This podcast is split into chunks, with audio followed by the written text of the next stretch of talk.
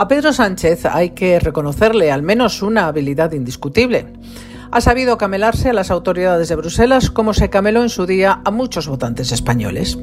Con la honrosa excepción del comisario de Justicia, que no traga con sus maniobras contra el Estado de Derecho, el resto de la Comisión Europea, con su presidenta von der Leyen a la cabeza, ejercen de solícitos palmeros de las tropelías de este gobierno todos aquellos que depositaron en la Comisión Europea sus esperanzas de poner freno a los excesos de Sánchez hace tiempo que renunciaron a esa utopía. Aún así, la aquiescencia de Bruselas al plan de escriba para las pensiones resulta insólita.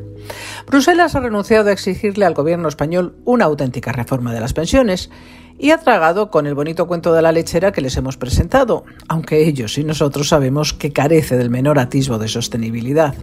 Se trata de una curiosa reforma que consiste en establecer mecanismos para que el gasto, lejos de controlarse, suba todavía más.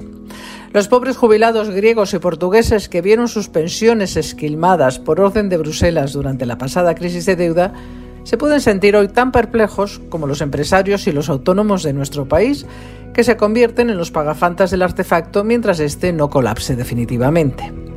Hace unos días la ministra María Jesús Montero metió la pata en un meeting al definir a la perfección el desbarajuste de nuestra economía. Las pensiones de muchos abuelos están para completar las carencias de renta de los hijos y los nietos. Somos el país con la tasa de paro más alta de Europa y a la vez uno de los países de la OCDE con mayor carga impositiva sobre los salarios. Pero el Gobierno se ha limitado a decir que sean los trabajadores y los empresarios quienes apechuguen con el gasto desbocado en pensiones que se niegan a controlar.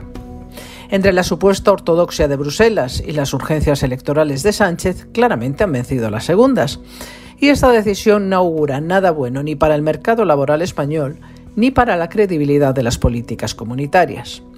Bruselas ha permitido a Sánchez convertirse en un yonki del gasto público alérgico a las reformas porque hace tiempo que en Bruselas también se ha abrazado esa misma suerte de populismo económico.